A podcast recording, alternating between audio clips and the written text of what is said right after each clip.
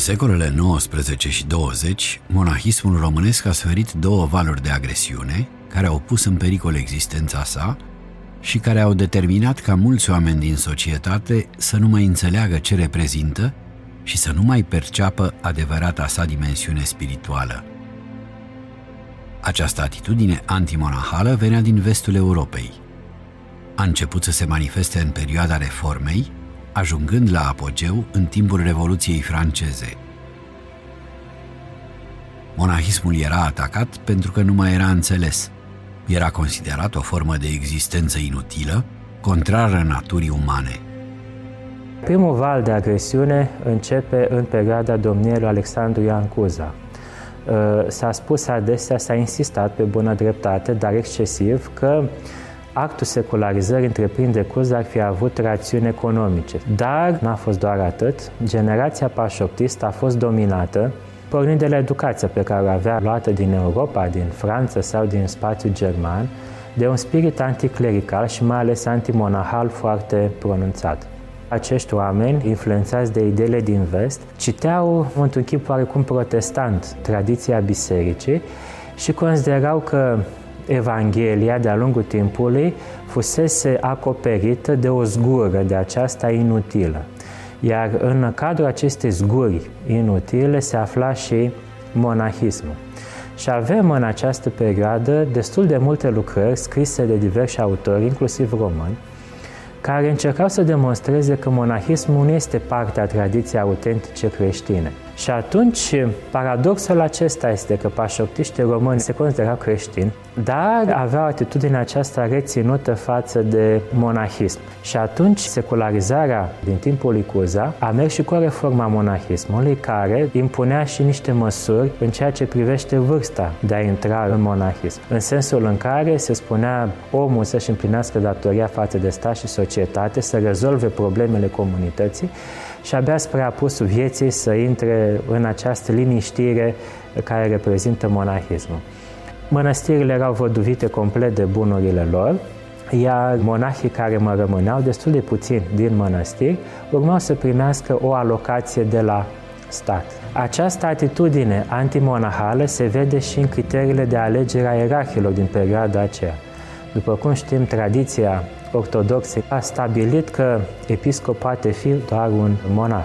În uh, secolul al XIX-lea, fără excepție aproape, noi episcopi care sunt aleși provin de rândul preoților văduvi, deoarece se considera că aceștia sunt mai uh, bine angrenați în problemele acestea ale societății și de asemenea numărul de monași scăzuse atât de mult încât practic nu mai aveai de unde să recrutezi episcop calificați.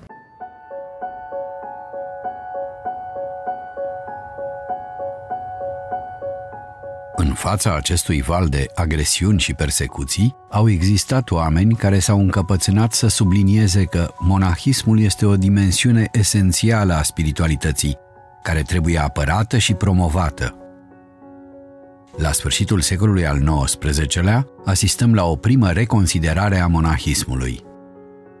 În acea perioadă, tineri teologi români pleacă la studii în Occident unde constată că unii clerici încercau să răspundă puternicului curent secularizant al acelor vremuri, întorcându-se la izvoarele patristice. În Franța, de exemplu, începuseră de ani buni o campanie susținută de intelectuali mari de reconsiderare a monahismului ca valoare fundamentală a creștinismului, recunoscând și dându seama de aceste probleme pe care le suferea creștinismul, nu doar ortodoxia, ci în toată Europa, Visarion Puiu și Bartolomeu Stănescu sunt cei care readuc în discuție, la nivelul elitelor și a societății românești în ansamblu, valoarea și importanța aceasta a monahismului. Și arată că departe de a fi un simplu contemplativ care fuge de lume, monahul este cel care ține de fapt lumea. În perioada interbelică, monarhii nu mai sunt percepuți ca simpli paraziți, ci sunt oameni care pot contribui activ la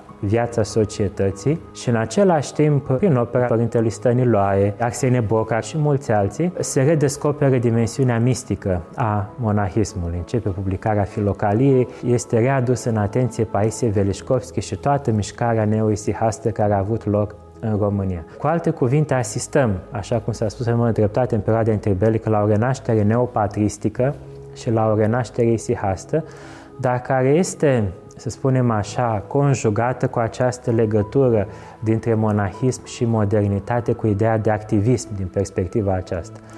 Și simptomul cel mai important al acestui fenomen este faptul că mănăstiri încep să intre tot mai mulți intelectuali, tot mai mulți studenți care termină facultatea. Cu această situație intrăm în uh, perioada comunistă.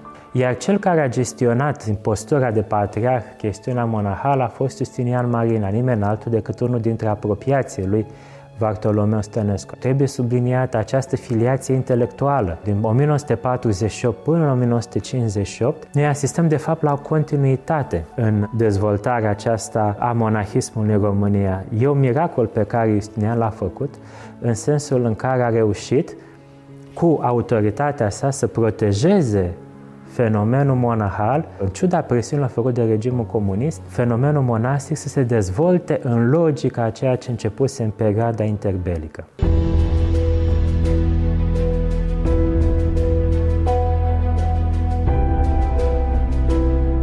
Conștient de pericolele care amenințau biserica în perioada comunistă, Patriarhul Justinian a încercat să-și protejeze monahii de acțiunile represive ale regimului, refuzând cu tărie reîntoarcerea la situația jalnică în care se aflau mănăstirile la sfârșitul secolului al XIX-lea. În condițiile în care regimul comunist confiscase proprietățile mănăstirilor, baza subsistenței materiale, gândul patriarhului Justinian pentru a putea asigura cele necesare traiului a fost acela de a înființa în mănăstiri ateliere meșteșugărești, un gând care a fost îmbrățișat uh, cu rapiditate în toate eparhiile, în toate bisericile ortodoxe române și care a fost uh, deosebit de folositor. Monahii erau harnici, iubeau să muncească și așa își puteau asigura traiul de zi cu zi. Justinian avea nevoie de o armată și o armată se construiește cu resurse, nu merge fără aceste lucruri și neavând resurse de la stat, a găsit acea soluție care i s-a reproșat adesea pe nedrept că ar fi transformat mănăstiri în ateliere de producție. Părintele Patriarh Justinian despre preot spunea că sunt armata de front a bisericii, pe care edificiul bisericii se sprijină de 2000 de ani, iar despre călugăr spunea că reprezintă armata de geniu a bisericii, să mândrea cu ei.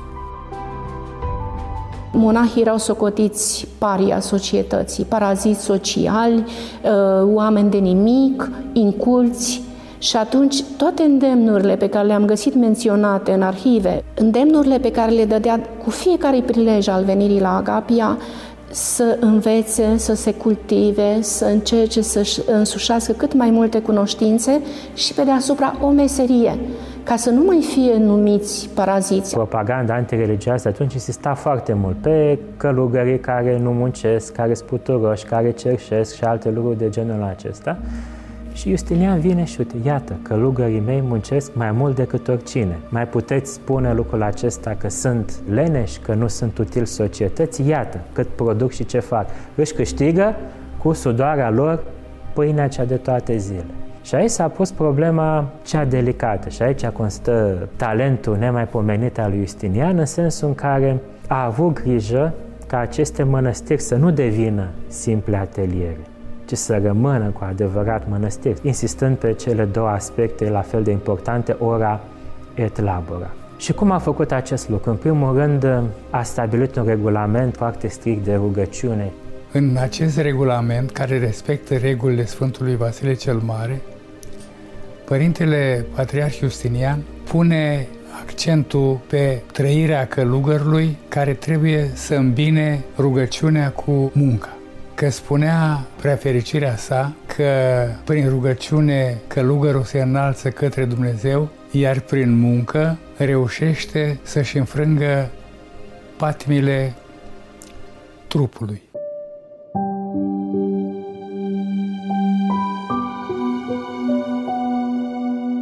Patriarhul Justinian a dorit ca monahii să fie pregătiți pentru a face față provocărilor prin care trecea ortodoxia românească în acea perioadă motiv pentru care a pus un accent deosebit pe cultivarea monahilor, fapt consemnat și de rapoartele securității, care spunea Patriarhul a acordat și acordă o atenție deosebită cultivării intense a unui spirit mistic între călugării și călugărițele din țara noastră prin seminariile monahale și institutele teologice. Numărul călugărilor și călugărițelor care frecventează școlile monahale sau similare lor a crescut, o dată și jumătate față de numărul existent în perioada 1941-1948 intensificarea activității religioase și a pregătirii călugărilor după 23 august 1944 a avut ca urmare o înviorare a vieții mănăstirești. A iubit foarte mult mănăstirile. Noi călugării nu le-am explicat niciodată unde a ajuns această plecare. Nu vă imaginați cât a iubit mănăstirile. Le-a reorganizat, și dacă prima mea ascultare după aceea de intendent a fost de inspector patriarhal pentru învățământ și mănăstiri, am avut această misiune dată direct de el de a merge din mănăstire în mănăstire pentru ca să aleg pe toți tinerii sau tinerile calificați sau calificate pentru a merge la o școală sau la un seminar monahal.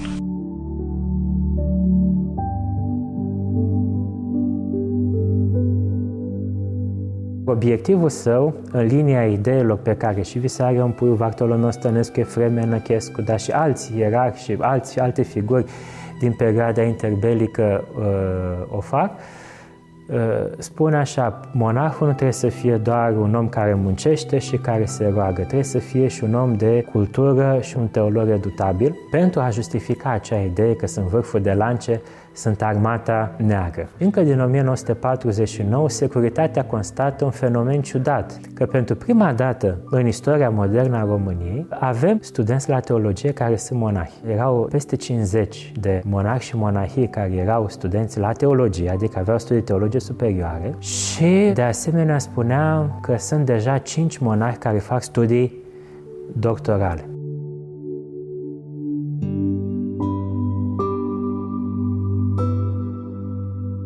Prin grija și lupta patriarhului Justinian, monahismul românesc trăia o adevărată mișcare de reînnoire și revigorare duhovnicească, însă acest lucru n-a rămas neobservat de agenții securității, care constatau din ce în ce mai îngrijorați dezvoltarea vieții monahale. Alexandru Drăghici spunea despre Patriarhul Justinian că se laudă că biserica noastră are cele mai mari mănăstiri din lumea creștină. Și la fel îl deranja faptul că Patriarhul Justinian spune că mănăstirile sunt ca un far care luminează marea ca să arate drumul corăbiilor. Ajunsese ca 30-40% dintre vețuitorii mănăstirilor să aibă sub 30 de ani. Și acest lucru îi deranja pe cei de la securitate. Ce mai constata securitatea?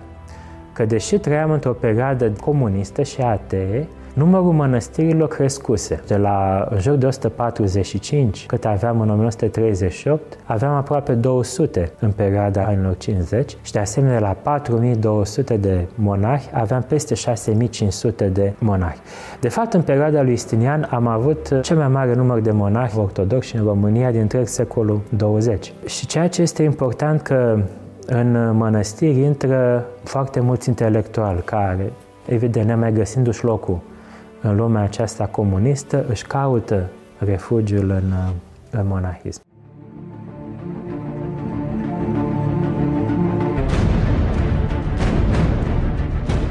Încă de la înființarea ei, securitatea și-a creat structuri speciale pentru supravegherea cultelor și a impactului în plan social al activității acestora erau prevăzute acțiuni concrete în ceea ce privește activitatea mănăstirilor. Sarcina principală a securității pentru domeniul cultelor era aceea de a demasca elementele care se folosesc de masca religiei pentru a instiga împotriva regimului. Iar din 1949 spuneam că ei semnalează cu îngrijorare că într-o societate care e să fie atee, în care monahismul ar fi trebuit să dispară, Uh, monahismul de fapt înflorește. Doar că prestigiul patriarhului Stinian, acea înțelegere care au făcut cu autoritățile comuniste, pe care mulți nu înțeleg acum care a fost importanța faptul că însuși patriarhul s-a pus pe sine ca un scut care a apărat restul bisericii a făcut ca securitatea care acționa la ordin de la partid să nu poată să ia măsuri radicale din prima. Și atunci ea s-a concentrat pe alt aspect. Dacă nu putea să lovească monahism ca fenomen spiritual în ansamblu, să închidă toate aceste proiecte ale lui Justinian, ei se concentrează o perioadă de 10 ani pe a identifica acele elemente din mediul monastic cu trecut dubios. Fie avuseseră apartenență la mișcarea legionară, fie sprijiniseră mișcarea de rezistență din mulți, fie, mă rog, aveau alte lucruri care puteau fi încadrate în categoria penalului. Și avem timp de 10 ani aceste două tipuri de urmăriri. Pe de o parte, securitatea urmărește aceste persoane considerate periculoase pentru statul comunist care s-ar ascunde mănăstiri și încearcă să le extragă, să le scoată de acolo și în același timp urmărește fenomenul general constatând tot mai îngrijorată cum crește și cum se amplifică. Acuzația aceasta de misticism, de bigotism sau alte acuzații de tipul ăsta erau acuzații care veneau din frică. Pentru că uh, orice s-ar spune, comuniștii uh, contestau dimensiunea religioasă acceptând în subsidiar că ea există, că e ceva. De-al nu este un lucru greu de înțeles cum au putut să cultive și ambiguitatea în viețile lor. Adică pe stradă și la serviciu erau atei, în schimb acasă făceau botezuri. Deci e limpede că toată pătura asta comunistă de început de regim, dar și după aceea, trăia în plină schizofrenie între dimensiunea exclusiv materialistă și cea imaterială. Deci dimensiunea aceasta imaterială, spirituală, călugării, clerul în general, erau pentru comuniști o, o provocare pe față. Totalitarismul pe care comuniștii doreau să-l instaureze în România și care era obligatoriu, pentru că altfel nu puteau să conducă țara, poporul nu dorea comunismul, este partea văzută a unei părți nevăzute, care este o atitudine demonică, pur și simplu, față de sufletele oamenilor. Și atunci, în mod firesc, monahismul era ca un ghimpe împotriva acestei atitudini, pentru că monahismul, în mod esențial, vorbește despre unirea omului cu Dumnezeu, despre libertatea în Dumnezeu, despre rostul omului de a se mântui, de a ajunge împreună cu Dumnezeu. Era ceva total opus față de materialismul propus de, de comuniști. Asistăm, dar din ce în ce mai multe rapoarte pe care securitatea le înaintează autorităților de partid și de stat, arătând acest pericol pe care îl reprezintă monahismul, că treptat monahismul se va transforma într-o armată care va fi greu de controlat și în același timp ca să exagereze lucrurile spuneau că nu se ocupă doar de chestiuni religioase, dar în spatele monahismului se află de fapt o conspirație legionară. Mulți astăzi mai cred în poveștile spuse de securitate că în mănăstire erau foarte mulți legionari refugiați. Fără îndoială există și o realitate a mișcării legionare, dar în același timp trebuie să vedem și legionarismul ca o marotă, ca un pretext folosit de către securitate pentru a lovi în oricine. De fapt, pentru securitate, legionar însemna orice mistic iar misticismul pentru ei însemna un om bolnav care nu poate să se raporteze la valorile comuniste. Statul vedea în mănăstiri adevărate bastioane de apărare a spiritualității, culturii și identității românești în fața asaltului ateu comunist. Din această pricină, securitatea treptat începe să ia măsuri împotriva dezvoltării vetrelor monahale, folosindu-se de orice pretext pentru a da afară călugării din mănăstiri sau pentru a-i aresta.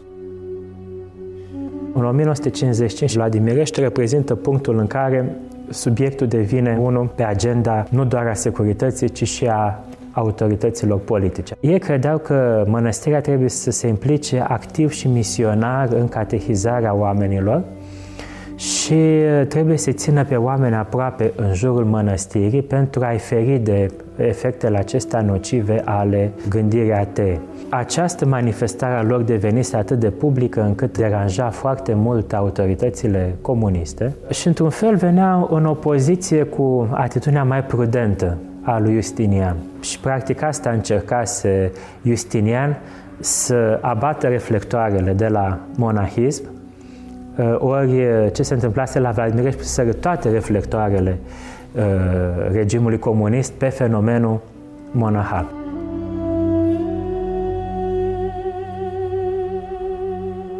Întârzierea măsurilor împotriva monahismului, an în șir, s-a datorat în principal opoziției pe care Patriarhul Justinian o, o făcea acestor măsuri. În 1958, în octombrie, într-un referat al securității, sunt aduse citate din Patriarhul Justinian care face din problema organizării vieții monahale una din preocupările cele mai de seamă. Și concluzia securității și a Departamentului Cultelor era că dezvoltarea vieții monahale este o acțiune inițiată și condusă în mod direct de către patriarh. Practic, securitatea împachetează această evidență clară a faptului că mănăstirile se pregăteau pentru rezistența aceasta spirituală, pentru a păstra credința. Ei o îmbracă cu această idee de conspirație legionară și sunt inventate niște grupuri care sunt arestate, în care sunt incluși monarhi și sunt cazuri celebre, mă rog, de la Rugă Prins la lotul în care este arestat viitorul metropolit al Clujului Bartolomeu, care pe atunci era apropiat al patriarhului, tocmai pentru a-l incrimina și asta dorea să arate securitatea că această conspirație legionară mergea până în cabinetul patriarhului și încep procese spectacol. Dacă la începutul anilor 50 cei arestați din rândul preoților sau uh, călugărilor primesc pedepse relativ mici, adică un an, doi, mulți sunt condamnați administrativ și alte lucruri de genul acesta, pe diverse greșeli, să spunem, ce făcuseră înainte, în perioada interbelic. Fusese un membru al unui partid politic sau nu știu ce făcuse și trebuia să treacă printr-o scurtă reeducare de un an, doi, prin uh, diverse colonii de muncă. De data aceasta, ceea ce începe din 57-58, sunt procese spectacol în care numărul de ani care se dă de condamnare sunt mari, de la 15 ani în sus cel mai adesea, adică lucruri care să zdrobească și să demonstreze că de fapt tot sistemul acesta al monahismului este bolnav și contaminat de legionarism.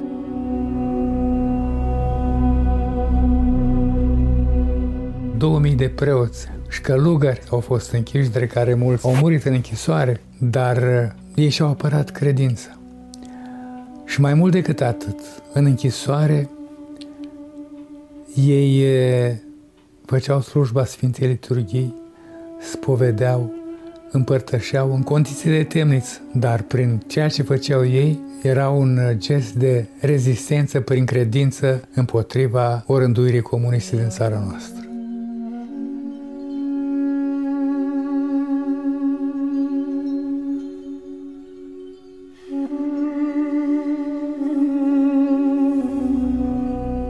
Noi, care polarizam și ne-au arestat și ne-au băgat în închisori, nu am stat degeaba. Noi ne-am rugat cu bărbile smulse până la, la bărberire, cu dinții scoși, cu insulte greu de suportat, băgați la răcitor, așteptam să vedem cum vine moartea.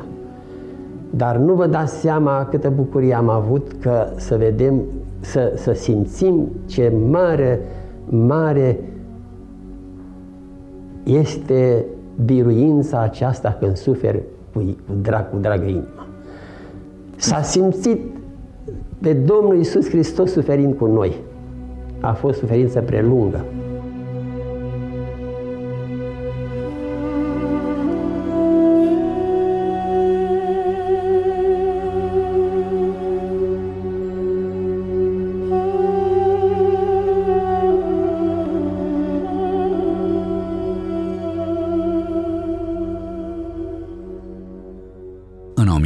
1958, Departamentul Cultelor scria despre mănăstiri că sunt centre de polarizare a ceea ce biserica are mai mistic, puncte de rezistență ideologică a religiei.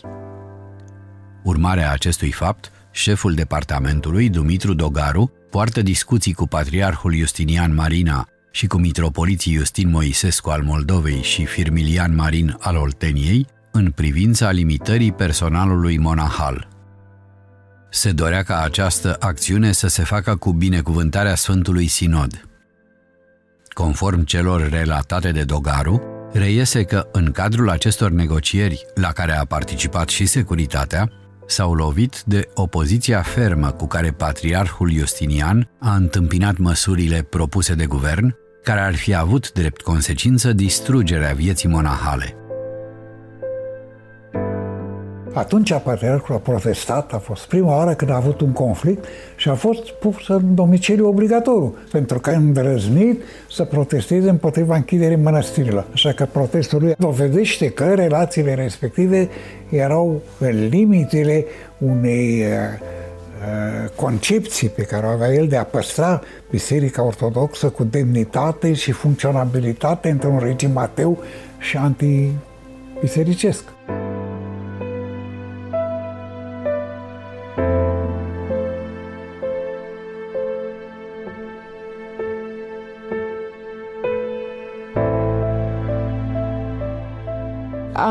avut ocazia și am cunoscut-o pe Maica Achilina, care a fost ucenica prefericitului și a povestit despre momentul în care a fost dus cu domiciliu forțat la Dragoslavele. Și Maica Achilina spunea că nu dormea, aproape nu mânca, umbla prin casă și își frângea mâinile și ziua și noaptea și spunea că lugării mei, călugării mei, ce v-au făcut.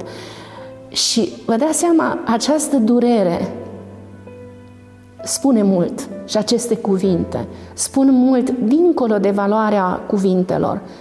Au o încărcătură duhovnicească foarte puternică. Deci el a suferit poate mai mult decât noi.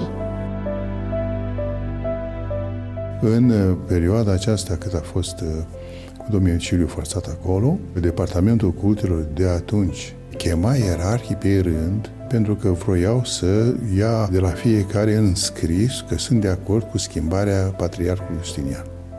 Până la urmă, în sfârșit, uh, uh, s-a văzut că există o solidaritate a ierarhilor în ceea ce privește Patriarhul Justinian. Dau mărturie și rapoartele securității din uh, anii aceia că uh, Patriarhul de unde s-a așteptat, spune ei clar lucrul ăsta, de unde s-a așteptat să fie un uh, om al regimului, un om al lor și care să ajute la, în ultima instanță la destructurarea bisericii, s-a dovedit de fapt un apărător uh, fervent al uh, ortodoxiei și al oamenilor uh, bisericii.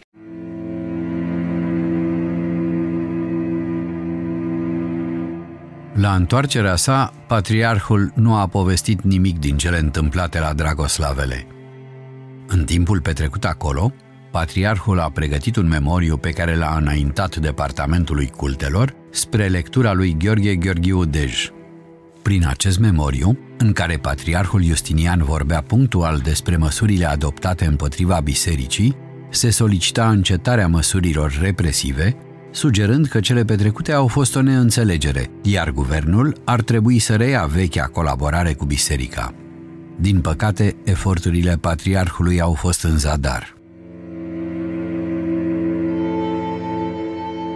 Când au văzut comuniștii că Justinian, în loc să uh, pună ordine în viața călugărească, în sensul, dar nu mai primi tineret, dar nu mai școlariza. Când a văzut că el avea 40-50 călugări în școală și că mănăstirile, în loc să fie închise, prosperă și că Justinian primește încă tineret în mănăstiri, și deschide ateliere de broderie, de croitorie, de tot felul de, de dediciri de-astea călugărești, atunci a ajuns să scăpunem noi. Și au făcut acel faimos decret în care s-au închis poate o sută și ceva de mănăstiri și schituri, au fost dați afară toți călugării tineri și cu toate acestea, Justinian tacit, cu stareții, cu ceilalți, au început să găsiți-vă ucenici, aduceți câte unul, doi, nu-l faceți personal, monahal. Dacă n-avea tact și uh, intuiția asta să pareze, să știți că ăștia distrugeau biserica.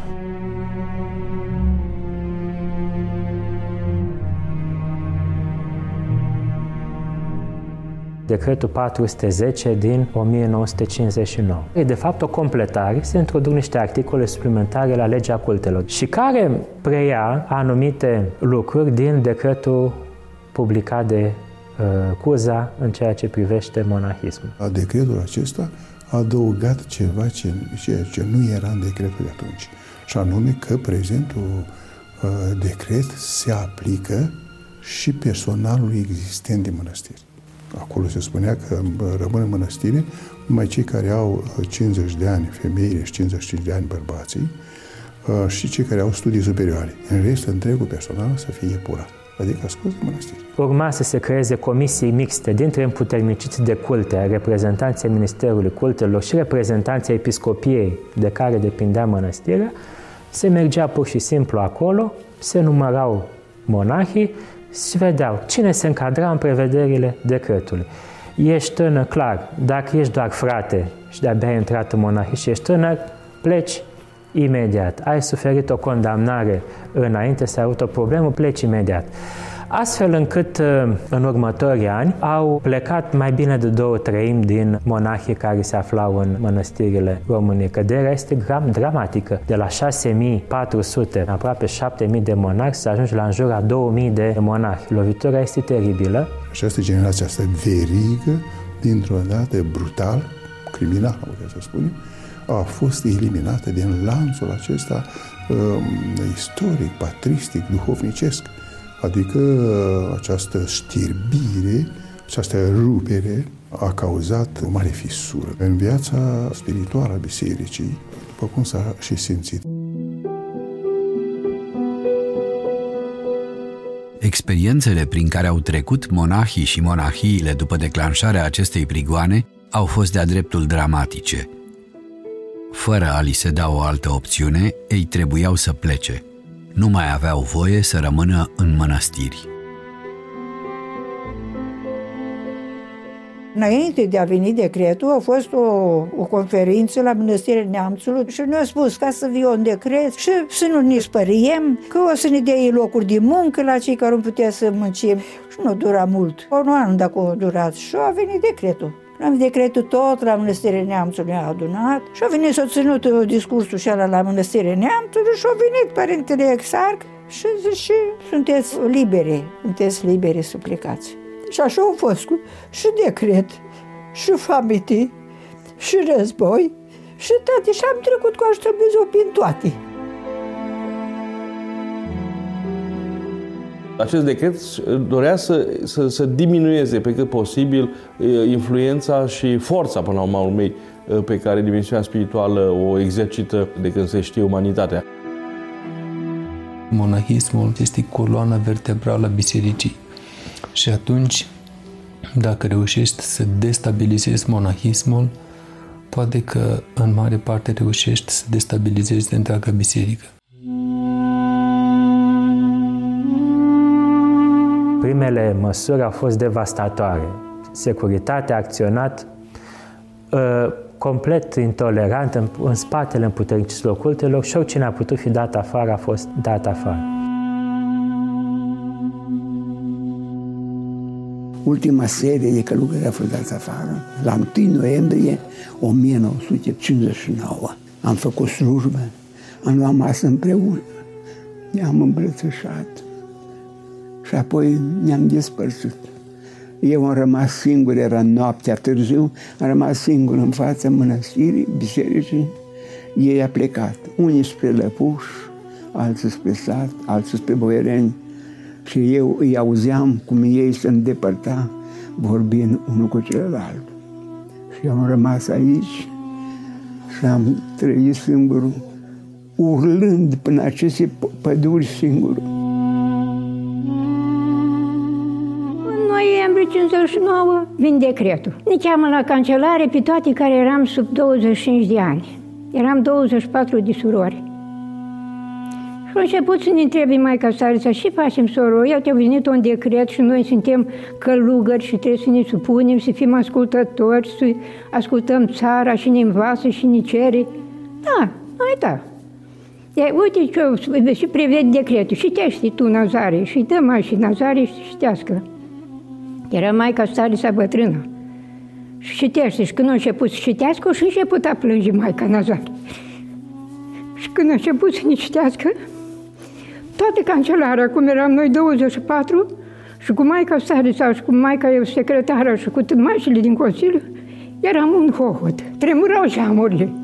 Atâta plângem de tare, de tremurau geamurile. Și maica bătrână au zis surorilor, hai că suntem la mănăstiri și trebuie să ne supunem. Hai să nu mai plângem, că ne îmbolnăvim și nu folosim nimica. Le-au făcut să facem buletine civile în capul gol și le-au expediat biserii. Era o jale și un plâns. Săracii mai Am de zile săracii mititele dus în mănăstire. Altele nici nu aveau unde să duce, nici nu mai avea pe nimeni. Nu, nu, nimeni nu, nu, nu da nicio importanță. Trebuia să pleci și gata. Eu, fiind că aveam seminarul și aveam și un an de teologie, am mai rămas. Dar și folos că vara prin august, în postul adormirii mai și Domnului, au venit și ne și pe noi. Numai decât că trebuie să plecăm, nu se poate.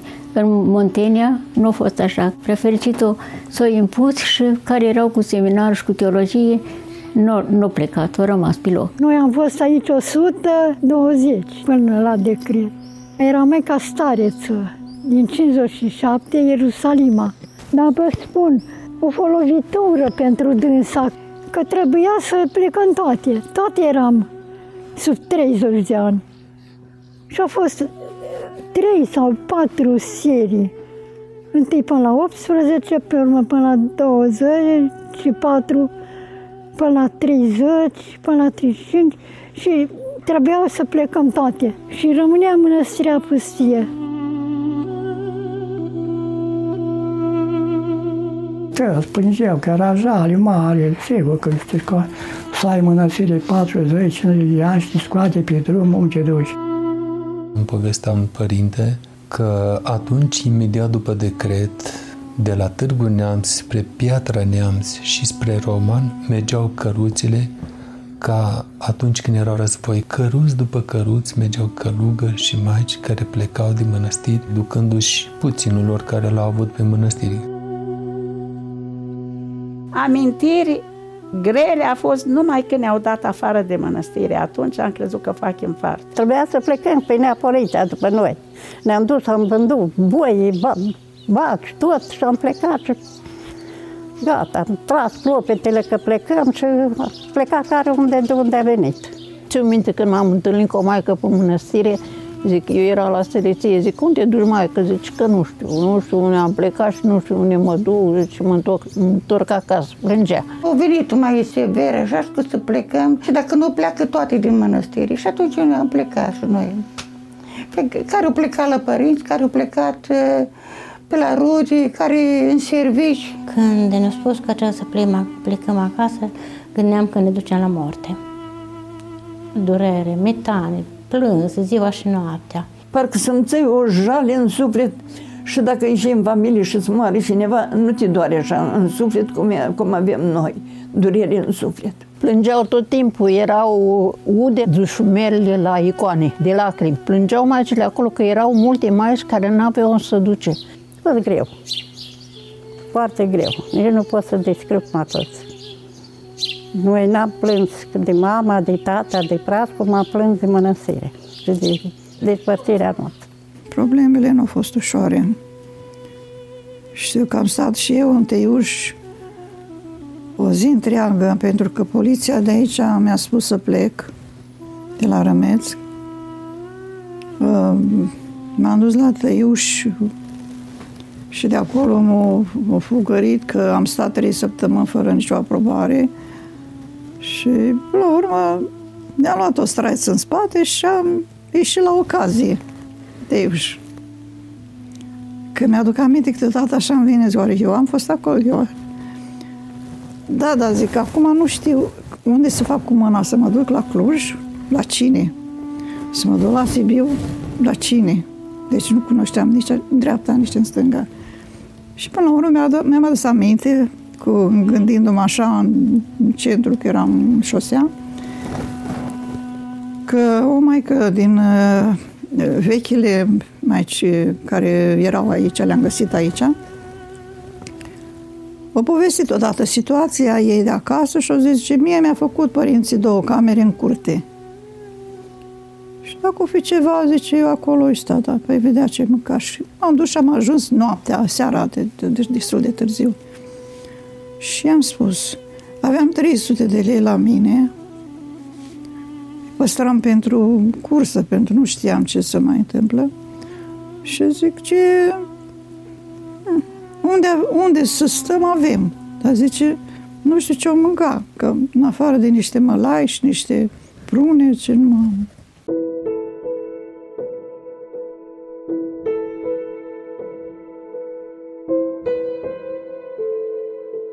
Au existat și monahi care s-au împotrivit aplicării acestui decret, refuzând să părăsească mănăstirea sau să-și dea jos haina monahală.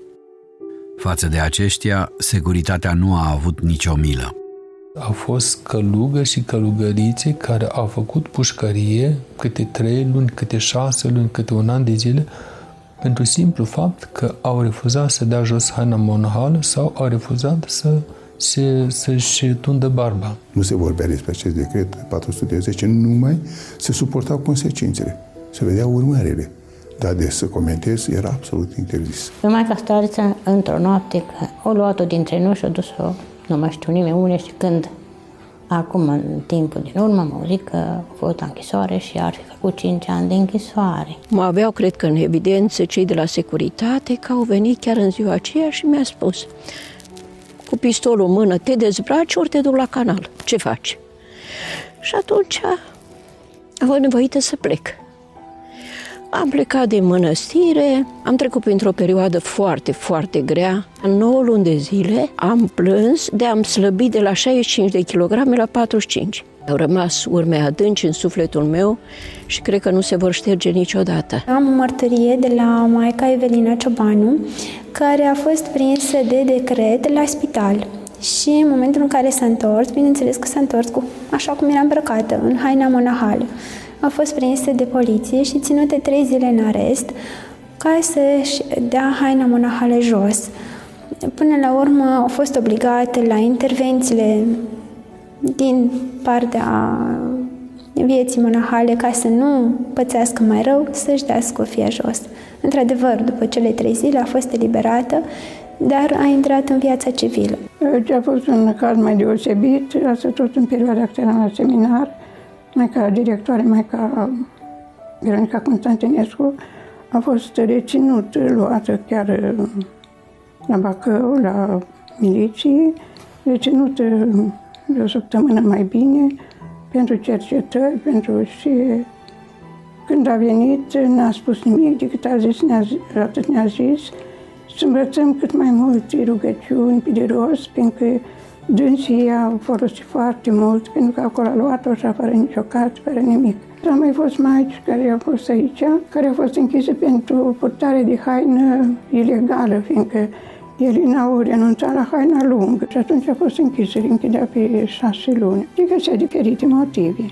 Dar în special să nu îmbrăcate în haină călugărească. Mai era părinți așa, dar s-a eu. Dar numai noaptea venea, trebuia să fugi. Se ascunse. Dacă te vedeai, lua, te ridica. Și nu te lasă să stai mână, ce băce. Unul la neam l-a bătut două, de acum are 80 ani. Unul la bătrânia l-a bătut din om. Dar nu mai știți, l-a bătut și apoi s-a oprit s-a dus de mână, că nu a putut să mai stea. Unul dintre monahi a fost bătut atât de tare încât a nebunit, adică i s-a lovit atât de tare capul încât a, a, s-a afectat creierul și o luase raznă. Și uh, continua să rătăcească, adică nu și-a lăsat uh, haina monahală, era arestat, uh, era reținut, pe eliberat, pentru că era nebun, avea, cum spune, ce să-i faci.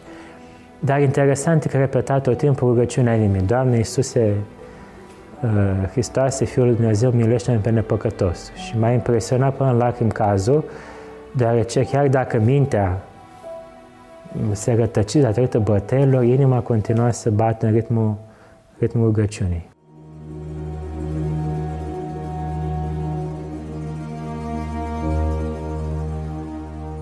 În acest context nefavorabil monahismului, atitudinea patriarhului Justinian față de călugării din eparhia sa a fost una extrem de curajoasă. Astfel, în sinaxa monahală din 26 februarie 1960, patriarhul spunea este liber fiecare să hotărască cum va crede de cuvință.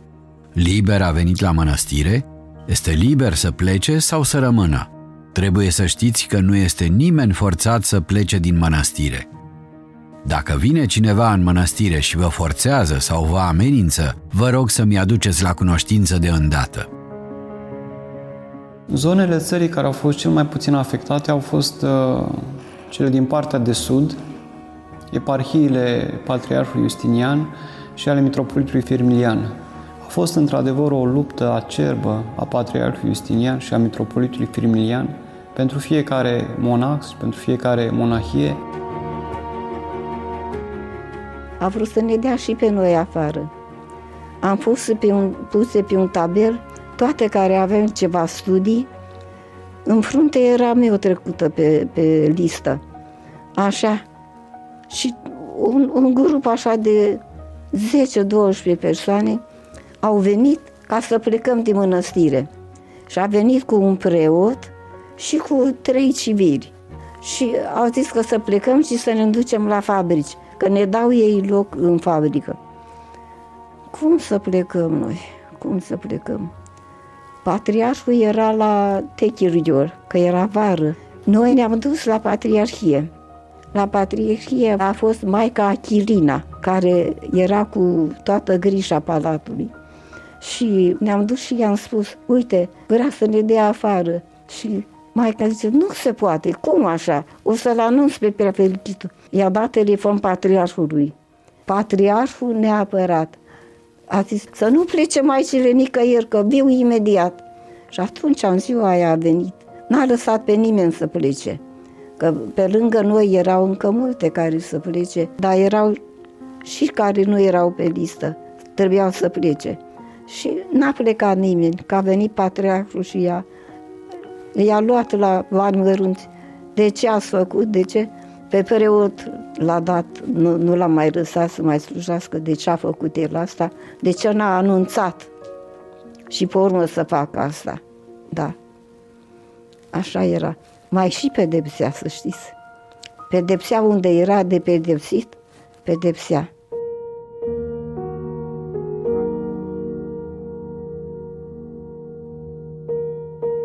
Iubea biserica.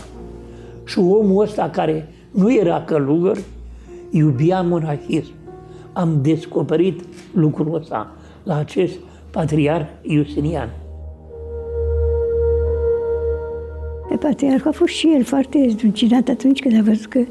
El ce a zis? Zice, voi să vă feriți, că eu o să mă rog la Dumnezeu să nu vă se întâmplă nimic cu voi. Că, într-adevăr, s-a dat multe afară din mănăstire, dar Sfinții avea venit și le-a adunat înapoi.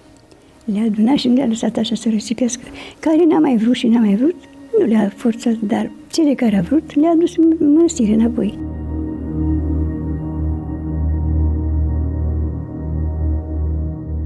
De câte ori pleca peste hotare, sunt plecat. Să țineți rezistență. Sau pleca la Olănești, la tratament. Să știți că sunt la Olănești. Dacă vin ăștia de la departament, să vii la mine, că vă spun eu ce aveți de făcut, să nu plecați. Rezistați, că mă întorc eu și văd eu cu ce, cum rezolv problemele. Patriarhul Justinian nu era apropiat de călugări. El era adevăratul părinte a călugărilor. Totdeauna găsea o soluție. Totdeauna avea cuvânt de încurajare. Am mare admirație pentru el, să știți. M-a protejat și a fost întrebat de, de ce mă... Și și el m-a protejat pe prin închisoarea Justinian pentru că în închisoare au întâlnit cu aia care au legile lor, comuniști toți, cum patriarhul cu cel mai mare comunist pentru ei. Ei nu era deloc așa. Iarăși Patriarhul Justinian este cel care a reușit să găsească tot felul de soluții care iarăși unii la spune la condamna că sunt soluții de acesta surogat, nu țin neapărat de dimensiunea teologică, dar care s-au dovedit în cele din urmă eficiente. De exemplu, mai erau mănăstiri, gen Pasărea, mănăstiri acestea idioritmice, în care, după cum se știe, casele fusese construite chiar de către monahii și le lăsau moștenire mai departe. Și atunci se spune, unde să plece? Deoarece e casa proprietate personală. Și n-am cum să, unde să le dau afară. Și ele au rămas acolo. Sau, el înființase și începuse să înființeze în uh, mănăstiri diverse muzee, diverse puncte de cultură. Iarăși, ideea aceasta conecta cultul, cultura s-a dovedit salvatoare. Pentru că, bun, se desfințează o mănăstire, dar mănăstirea este monument istoric și cineva trebuie să aibă grijă de ea. Și au rămas evident în mănăstiri să aibă grijă ca și ghizi, monahi. Evident, pe statul de plată nu funcționa ca monah, ca și ghiz, dar el era monah și el putea să țină spiritul acesta al monahismului viu acolo.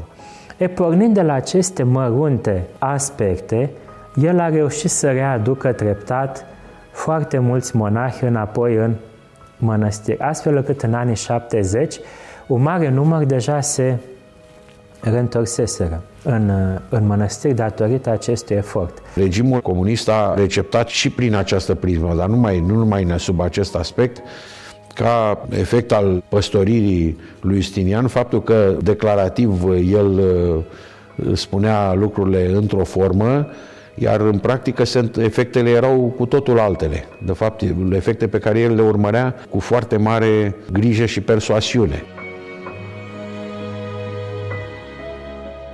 În aceste vremuri de grea încercare pentru călugări și maici, au existat părinți duhovnicești care, prin rugăciunile și sfaturile lor, i-au încurajat și întărit pe monahii izgoniți din mănăstiri să-și continue în lume rânduiala monahală, rămânând fideli față de voturile pe care și le-au asumat în fața Sfântului Altar.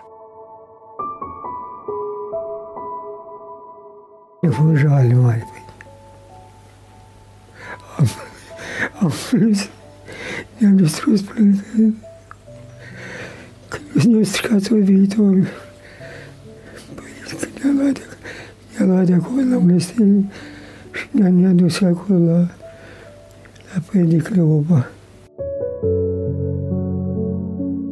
Am avut o mănăstiri pe capul meu.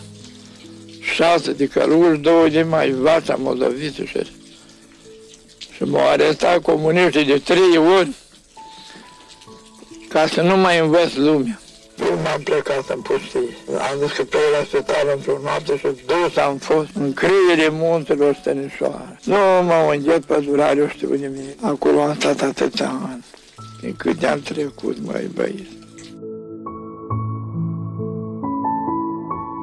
Aici, la Sihăstria, părintele Paisie Eulariu a fost un balsam, o mângâiere pentru călugări și pentru călugărițele scoși de mănăstire, pentru că el fiind mai în vârstă, a putut rămâne în mănăstire.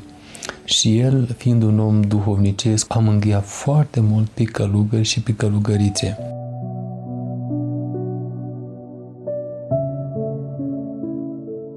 ne duceam pe la duhovnici să ne mărturisim și să-i spunem necazurile noastre, că eram distruse, nu altceva. Și ei ne încuraja, când vedem că lucrăm duminica și ne zicea așa Părintele Pais Olariu, zice, uite și tătăcuță, zice, socotiți așa câte, câți bani cât faci într-o lună. Și atunci socoate într-o duminică cât uh, bani ți-au ieșit. Și ei și îi dai la sarași. Și atunci zice, Dumnezeu te iartă. Na. Și doar nu faci că vrei, faci că te obligă. Și de Paști, când vedem că sună clopotele să te duci la înviere și noi ne ducem la fabrică, dacă nu îți vine să le ieși, nu altceva. Cât am stat la Aiud, ne mai duceam de ne împărtășam. Plecam seara la o oră și ceva din Aiud din secție, unde eram, nu știu noi, îngajate. Și ne adunam acolo de la Aiud și ne duceam noaptea la 12 eram la Râmet, ne spovedeam, ne împărtășam, la ziua eram la Aiud. Când ne duceam la Râmet, ne ascundeam pe unde puteam. Că ne, așa ne duceam ziua, dar ne, și noaptea ne, ne urmărea poliția. Nu aveam voie. Au fost momente grele. Asta e mai mult ascunse, fugite prin pod, prin fân Și în cotețul porcilor ne-am băgat odată când au venit. A zis că ne închide și nu ne-a fost frică din închisoare. Dacă ne mai prinde în rămeț, în mănăstire, ne ia și ne închide. Dar noi noaptea ne duceam, că ne era frică ziua. Părintele Dumitru a zis așa, să vă duceți să lucrați unde e lume mai multă, să nu umblați de câte una singură, să nu vă luați serviciuri singure, așa pe lume. Țineam niște bomboane în mână să le piața ca așa să ne țină, strânse una de alta, că nu cădem. O să fie rău de voi, că sunteți tinere și lumea ca lumea. O să vă tragă să vă căsătoriți, dar nu, să nu vă căsătoriți, că e păcat. Oricât am fi, oriunde am fi, oricum am fi, să lucrăm unde e multă lume, mai mulți, că nu ficăm. Ceea ce este remarcabil e că majoritatea absolută a celor care au fost scoși din mănăstiri, chiar frații, adică care nu depuseseră voturile monahale, fie uh, au trăit uh, de plin sub uh, o călugărie albă, cum se spune, sub votul ca și cum ai fost monahi în lume, întorcându-se 90, fie chiar dacă s-au căsătorit și au avut prunci, după aceea, odată a ajuns la vârsta senectuție și odată văzut copiii rânduiți, s-au întors să-și împlinească vocația în mănăstiri și mulți au deschis mănăstiri care fusese odinioară închise.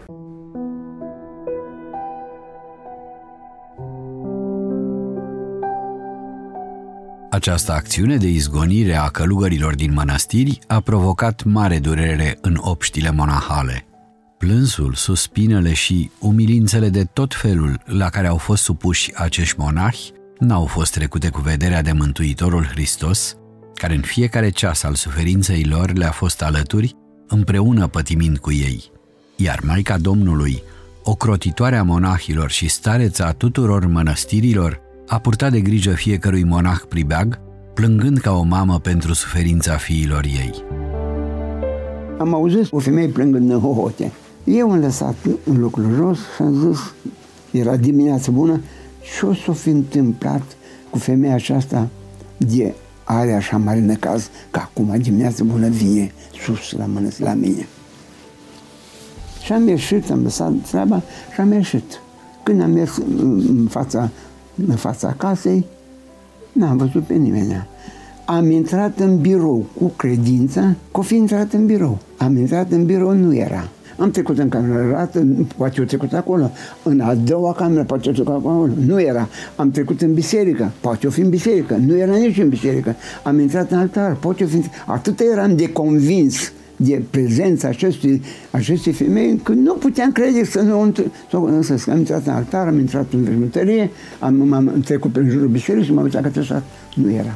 Atunci m-am dumerit, era a doua zi după plecarea tuturor călugărilor și fraților. Și am tras concluzia că era stăpâna casei, Maica Domnului.